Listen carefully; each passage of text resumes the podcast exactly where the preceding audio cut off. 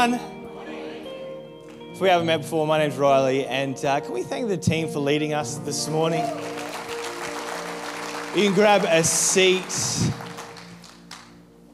Man, I'm, uh, I'm hungry to, uh, to encounter the presence of God this morning. He is here. He wants to speak to us and He wants to move, and I'm excited for it. Uh, I, think, I think we're all a little bit hungry this morning, and my, my determination for us, for me, for us, is that we wouldn't leave uh, this room the same as when we walked in, that we would leave closer to God, empowered and uh, strengthened in our faith. And so we're going to get into the word in a moment. And we're in a series at the moment called uh, Unbreakable. It's the idea of having unbreakable faith. And we've been following the story of David and his life. David, King David in the Old Testament, was a man of incredible faith um, and a lot of challenges, a lot of triumphs, and uh, had an amazing life of faith. And so we've, we've been following that. And so we're going to we're going to wrap up the series today of Unbreakable Faith. And it is, uh, it is, it is probably the heavier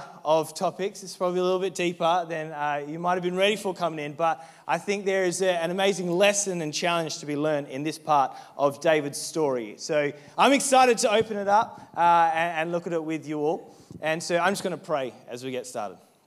God, as we open up your word this morning, would you speak to us? Would you challenge us? Would you, uh, you pour out your love and your grace on us as we open up your word? God, speak to us. And uh, Lord, Holy Spirit, would it be you speaking to every one of our hearts? In your name we pray. Amen. Amen. So I did something this week that was both traumatic and a little bit freeing.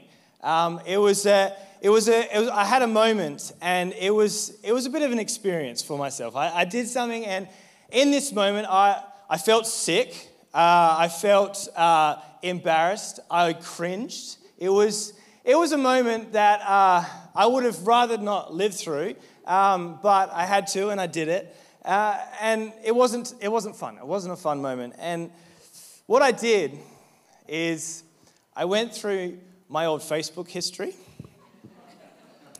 um, from 10 and 11 years ago. And can I just start with saying, parents, don't let your kids have Facebook if they're 15. Get it when you're 25, keep it till you're 26, realize that it's not that good and delete it because it's not, it's, not, it's not good. I went through my old Facebook history as a teenager and it was the most cringy, most awkward, just, oh, I, f- I genuinely felt sick. Like, I was reading it, I was like, nobody can ever see this ever. So I went through, I deleted from 2009 to 2013. I was like, nobody's gonna get to it. But we all know when you delete something on the internet, it's gone forever. it's not gone forever. And so I, I, deleted, I deleted it, and it was one of those moments. I look back and I was like, this is like a fail of my life. This is just like an epic fail. I, there was moments on there that I wrote, I wrote a status, and it was the dumbest thing ever. And my mum commented on it, and I, am like looking back on it, going, "Oh my goodness, oh, it was it was a bad time." I was like, "This is a fail." And so what it what it actually did is it got me thinking about other moments in my life of kind of dumb failures. And and as a teenager, I had a lot of them. Um, and I'm glad they, well, they're not too catastrophic failures, but I, want to keep it that way. There was some, some embarrassing moments, and but I was like, man, that was a fail. And there's, there's been some moments in my life where, where I've failed. And, and it really got me thinking on this idea and topic of failure. And the reality is, uh, we are all going to fail at something at some point in our life. Some big failures, some small failures, some moral failures, but some a little less deep. But understanding our humanity is understanding that we are going to fail at times. For me, my biggest fear in life is fail, failing. And that's like in the small stuff. It's um, just any, any area of failing. I don't like losing because I, I, see it as failing. Um, I don't like failing. They say you need to fail to grow. So I'm apparently not growing. No, I, I got to force myself to fail. And so, uh, but I, I, I don't, I'm, I'm, I do not like it. I don't like it. And it, it rise, raised this question in me how should we respond to failure in our life? We're all going to fail, varying degrees, but how should we actually respond to the moments of failure in our life?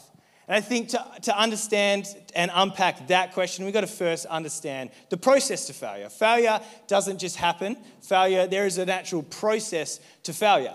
So we're going to continue in David's story and look at his most epic failure ever. This is the dumbest thing that he did in his life.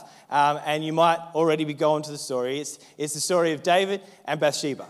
And so we're going to read from 2 Samuel the start of this story as we look at the process of failure.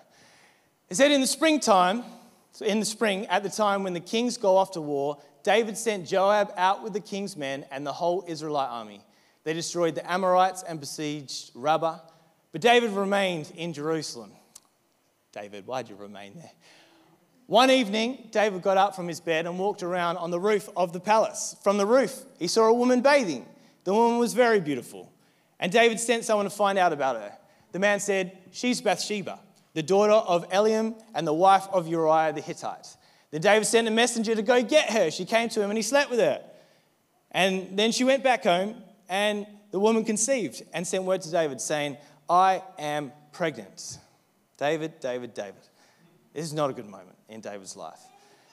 When we look at the process of failure, the process of failure starts with positioning.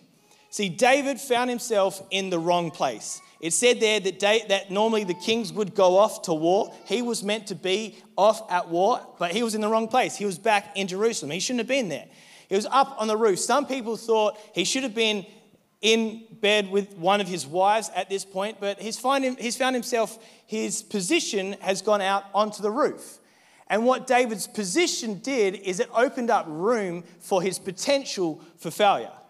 So, what we need to understand is uh, understand that our positioning has a massive role to play in our potential to failure. The places and spaces that we find ourselves in, that no, not necessarily that bad. It's not necessarily that bad that he's in Jerusalem and on the roof, but we've got to understand that our positioning actually opens up greater room for potential to failure.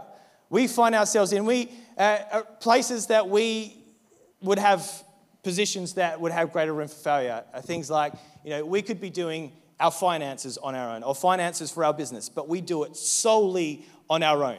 It doesn't mean that you're going to fail in that space, but that space then has a greater potential for failure because there's nobody around. It's got a high potential. Working with somebody one on one who's not your spouse, off at a job consistently, that doesn't mean something bad's going to happen, but what it does is it opens up room for potential to failure. Conversations that we have with people and the spaces and communities that we put ourselves in can change our thoughts and our values, and that position that we find ourselves in increases our potential for failure.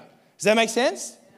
And the things in our life that hold, uh, that have a greater potential for failure are the ones that we don't know, think about, or address. When we don't address the things in our life that have potential for failure, they have greater potential for failure. So, what we need to do is we need to assess the positions in our life that we find ourselves in that have a greater potential for failure and safeguard ourselves. For me, my job is working with people. Working with people is like my whole job. And so, working with people means a greater potential for failure. It doesn't mean a higher likelihood, but a greater potential for failure. So, what I do is I got to put safeguards in place to make sure that I can keep myself and others safe always to minimize the potential for failure by the positions that I find myself in. That's what I need to do in our job. What we need to do is assess those positions in our life. Now, for David's story, it, it really should have ended like this. He should have been, he was on the roof, he was walking around, his position wasn't great, and he's up on the roof and he, he, sees, he sees a naked lady. And he thinks, he might have been like, oh, naked lady. I should go inside. Mate, no, David, inside. Like, inside. That's how it should have gone, but it didn't. And so the potential, uh, so the process of failure continued. And so what he did, he asked, he asked about her. He's like, so who's that lady out there? And what we've got to understand is that failure is not a moment in our life. Failure is a series of moments leading up to one big moment. He asked about her. He had a lot of chances and opportunities to stop. First thing he does is he's up on the roof and he looks at her. And he's like, that should be the moment that he goes inside. He doesn't. He asks about it. All right, he's pushed it again. David shouldn't have done that, but he keeps going. And then he gets her to come over and then he sleeps with her. He kind of, moment after moment, he goes and he continues um, in his failure. There are moments of failure leading to a bigger moment of failure. Now, I can kind of imagine what might have been going on in David's head in this moment, what he might have been thinking to himself. And now, I wouldn't at all agree with what he, what he could have been thinking, but I can imagine a little bit what he might have been thinking, the, the, the process in his mind that got him to this, through these moments and to the moment of the biggest failure that he had. He would have been up on the roof and he's looking out and he sees, a, he sees a lady and he sees a lady bathing and he, and he thinks to himself, oh, you know what? It's not that, it's not that bad to look. I'm not, I'm not doing anything. I'm just, I'm just looking. It's, it's fine. I, I'm the king. I've got to look over at all my, all my subjects. It's fine. It's not that bad. But his glance turned into a gaze. And so he's kind of thinking to himself, no, it's not that bad. I'm just looking. I'm just looking. And then I can imagine he doesn't even look away and he asks about it. He's like, Oh, can somebody, can somebody tell me who this is? Now he's thinking, It's not that bad. I, she's, she's one of my subjects. I just need to know who she is. Like, I just need to know what, what's her name. Like, tell me what's her name. I, it's not that bad. I'm the king. I need to know about everyone, particularly this person right now. He's thinking to himself, You know, I'm, thinking it through. So he finds out about her and he's like, Oh, I think I need to meet this girl. I just think I want to have a conversation. It's uh, we're just talking. It's fine. It's not that bad. I need to I need to get to know about her. And so she comes over, and so then she's there, and, he, and he's thinking to himself, hmm, doesn't I'm the king. I deserve this. I've worked hard to make this kingdom safe. I've worked, I've fought for this land. I, have earned this. I've, I deserve this. And he's thinking to himself, man, I, I, nobody's going to know. I'm the king. If, if anybody finds out, I'll probably just kill him. It's fine. It's fine. I can do it. I can do it. It's, it's okay. And then he sleeps with and it, he makes a catastrophic failure, and he has a series of moments leading to a catastrophic failure. But what, what we see when we look at this, we might think, David, you are an idiot. That is so dumb. Why did you, you had so many moments to stop? But what David kind of displays in his process of moments to this failure is this human condition that we have called justification. Every one of those moments could have, in some way, to himself, been justified. Oh, it's not that bad. I just want to, I just want to hang out with her. I'll play Scrabble. We'll see what happens. He just wants to hang out with her. He displays that this common condition of justification. And failure at some point is always justified. I'm doing my tax return, and it's like, oh, I don't need to declare that. I've earned, I've earned my money. Like, this is my money. I've earned it, you know. I don't need to declare that. Or, oh, we're just, we're just texting. We're just texting. It's not, it's not my wife, but we're just texting. It's, it's fine. We're, we're just friends. It's okay. Or, you know, what's, what's, another, what's another day away at work from the family? No, it's fine. It's just another day. I, it's, it's, it's justified because, you know, I'm earning money to feed the family. It's just another day away. It's just another phone call. This is a really important phone call at the dinner table. It's justified. It's, it's in our mind, we justify it. But the reality is, simply put, if we ever need to justify our actions, they're not right. If we need to justify what we're doing, it's not right. So, are there areas in our life today that we're justifying our actions? Because if we're justifying our actions, it's probably time to stop. We can stop these moments before the moments, before they happen. We just got to address and assess, understand our position, and understand the moments leading up to failure. Now, it might not be as big as David's failure, but nevertheless, there are moments leading to failure, both big and both small. So, David's, David's messed up. He's messed up big, and it doesn't stop there. He made a baby. Come on, David. He made a baby. And so he has two choices in this moment. He could choose to fess up or choose to cover up. Anybody heard the saying, die with the lie? David was prepared to die with the lie.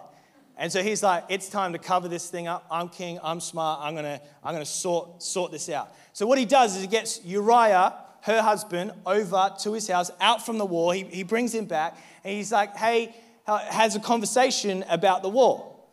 David doesn't really care about the conversation the war, and then he says, all right, you go home, spend some time with your wife. Go, go hang out. And he's trying to think, all right, if I can get her, him to go spend time with his wife, you're going to think it's the baby's head. Job done, you know?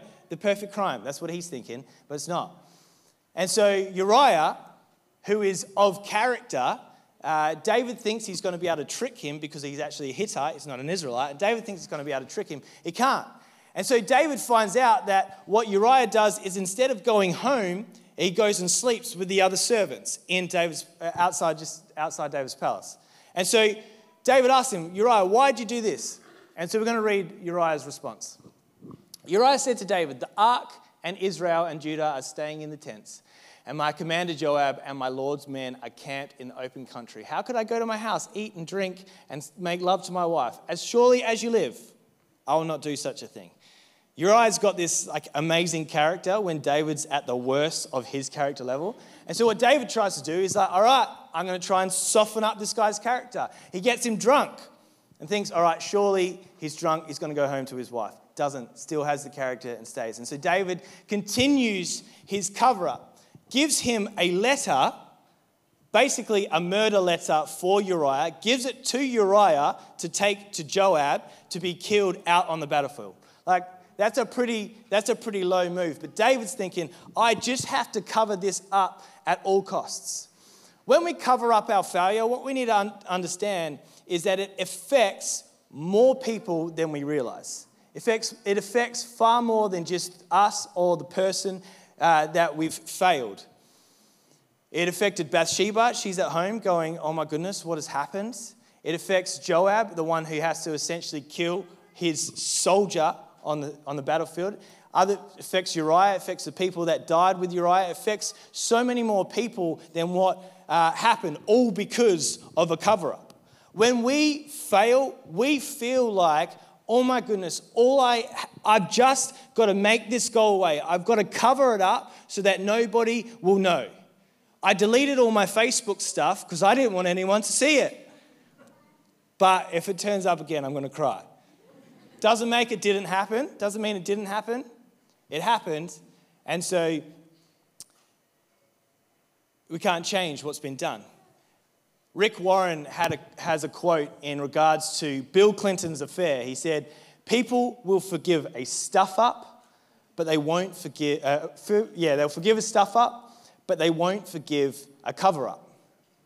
Bill Clinton actually ended up losing his seat in office not because of what he did, but because he tried to cover it up, because of things that he did to cover it up. Covering it up becomes a reaction in us in our process to failure. We fail and we think, I've just got to try and make this go away, but it never changes what we've done. So we can see here there's a process to failure.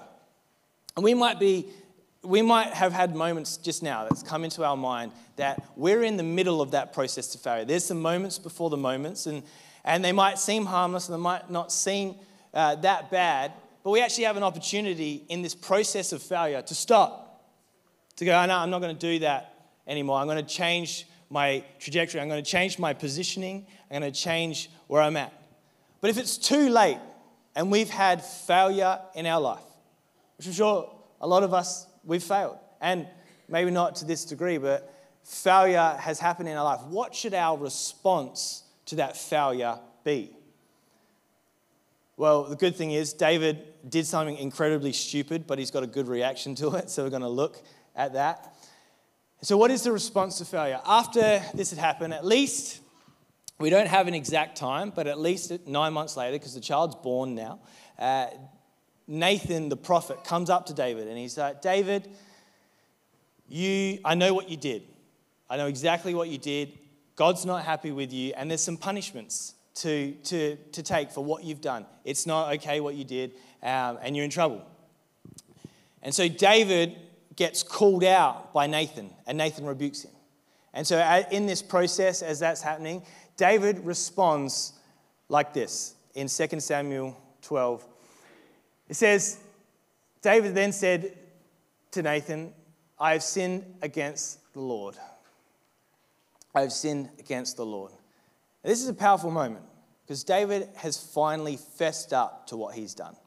He's finally acknowledged what he's done. He thought, I'm going to continue to try and cover this up. I'm going to cover it up, cover it up, cover it up. He could have kept trying to cover it up. He could have killed Nathan if he wanted to. But he knew what he'd done, he had done, and that he needed to, he needed to fess up before Nathan and before God. So the response to failure that we need to have is we just got to own it and we got to fess up. We got to acknowledge what we've done.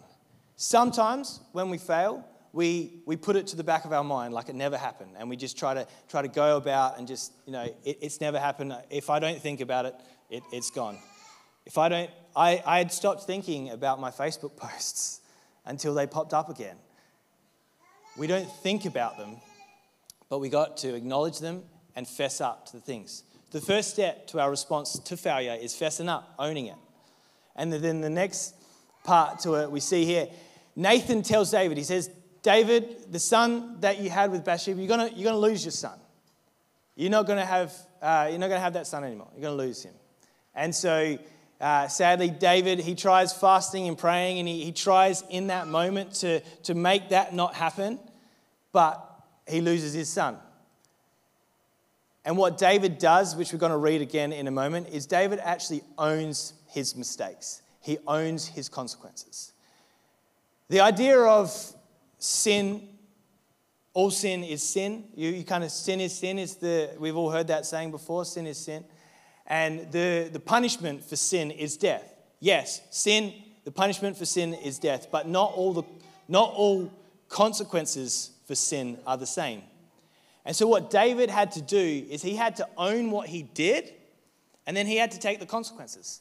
He had to stand up and say, I've messed up, and I'm going to take whatever it is that I have to take for what I've done as a consequence. And he does. But then the end of what happens here is the most remarkable part. In verse 20, uh, this is just after he had lost his son. So then David got up from the ground after he had washed, put lotions on, and changed his clothes. He went into the house of the Lord and he worshipped. He ran to God. His, his faith was what sustained him through his failure, that took him through his failure. He fessed up, he bore the consequences, and his faith took him through his failure. See, people might not forgive. Rick Warren's quote is great people won't forgive a cover up, and they might forgive a fess up, they might forgive a, a mess up, but God forgives all. God forgives all. And so David runs to God in his mistake. He goes to God and his faith takes him through that moment. And, and what happens here is, is amazing. In the end of this chapter, it says, David, Then David comforted his wife Bathsheba, and he went to her and made love to her, and she gave birth to a son, and they named him Solomon, and the Lord loved him. So David's had this monumental stuff up. He's owned it, he's taken the consequences, and he's run to God. And then he goes, and after all this, makes love to his wife, and they have a baby, and Solomon. And there's a remarkable reality from this point in the story is that Solomon, that child, that lineage, Solomon took over from David, and then through that lineage, Jesus was born. And it shows us that God can take monumental failure and make something amazing from it. He can take, he can renew and redeem any failure. He doesn't, doesn't breeze over the consequences. There's still consequences, there's still stuff we got to do. But when we fail, God is able to take what we've done and still do something amazing through it. I think that's pretty powerful. See, this, but that never would have happened. Solomon never would have happened that everything that came from that never would have happened if David didn't have the kind of response that he had through his faith. If he had kept covering it up, kept going about, none of it would have happened. So often we think when we've messed up, it's done. I've, I've, I've, stuffed it, I'm completely done. But we've got to understand that, that God still loves us, still wants us to draw close to Him. We can't change what we've done, but we can respond to our failure through our faith.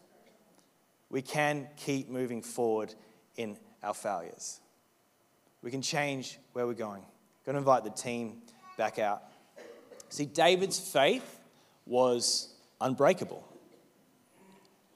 His faith was unbreakable, and even though he had failed to potentially the worst failure you could fail in, he held on to his faith, and God was able to redeem him.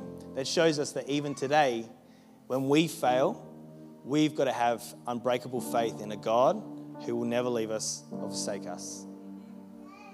So that's our process failure. We're all going to fail, varying degrees, but we're all going to fail. But our option is always our response. You might be here and you're like, that sounds good. I've not had kind of big failures in my life, and that's great. I hope it stays that way. But what we can do in this point is we can assess and understand and take this learning that there are moments before the moment, so we can stop that. We can use this as a lesson to prevent failures in our life. But for some of us, we've failed. We've done bad. We've not done what we wanted to do, and we're on the other side of that, and we need to respond and act accordingly to our failures. When David went away and he worshipped, he wrote a psalm. And we're going to read this psalm in a moment. And basically, what it does is he acknowledges what he's done, he takes it on board, and he opens his heart more and more to God, and his faith is shown in this psalm. And so, for any of us that are feeling stirred up about failures in our life, and it might not look like David's failure, but we've, we've all got something. I'm going to read this psalm over us. And I want to read it as a prayer of blessing for us, that it could be the catalyst and the start for us to process our failure, to respond to our failure. So I might ask you to stand. So we're going to continue to worship. and continue to sing of our faithful God. Because in all of this, we've got to remember our God is faithful. Going to read this psalm. I invite you to close your eyes. And if you want to receive this, I'm going to read it as it's written. So I just encourage you, if you want to respond to your failure, to echo this in your heart that it would be a prayer for you to God as a part of responding to failure. I'm going to read it and then we're going to worship. We're going to run after God, just as David did. Psalm 51 Have mercy on me, O God, according to your unfailing love. According to your great compassion, blot out my transgressions. Wash away all my iniquity and cleanse me from my sin. For I know my transgressions and my sin is always before me. Against you, you only have I sinned, God, and done what is evil in your sight. So you are right in your verdict and justified when you, when you judge. Surely I was sinful at birth, sinful from the time my mother conceived me, yet you desired faithfulness in the womb. You taught me wisdom in the secret place. Cleanse me with hyssop, and I will be clean. Wash me, and I will be whiter than snow. Let me hear joy and gladness. Let the bones you have crushed rejoice. Hide your face, God, from my sins and blot out my iniquity. Create in me a pure heart, O God, and renew a steadfast spirit within me. Do not cast me from your presence or take your Holy Spirit from me. Restore to me the joy of your salvation and grant me a willing spirit to sustain me. God, this is our prayer. Lord, help us to face our failures. Help us to process our failures. Help us to respond to them. But God, would your love and your peace infiltrate our hearts as we respond and have faith through failure. Praise you, God.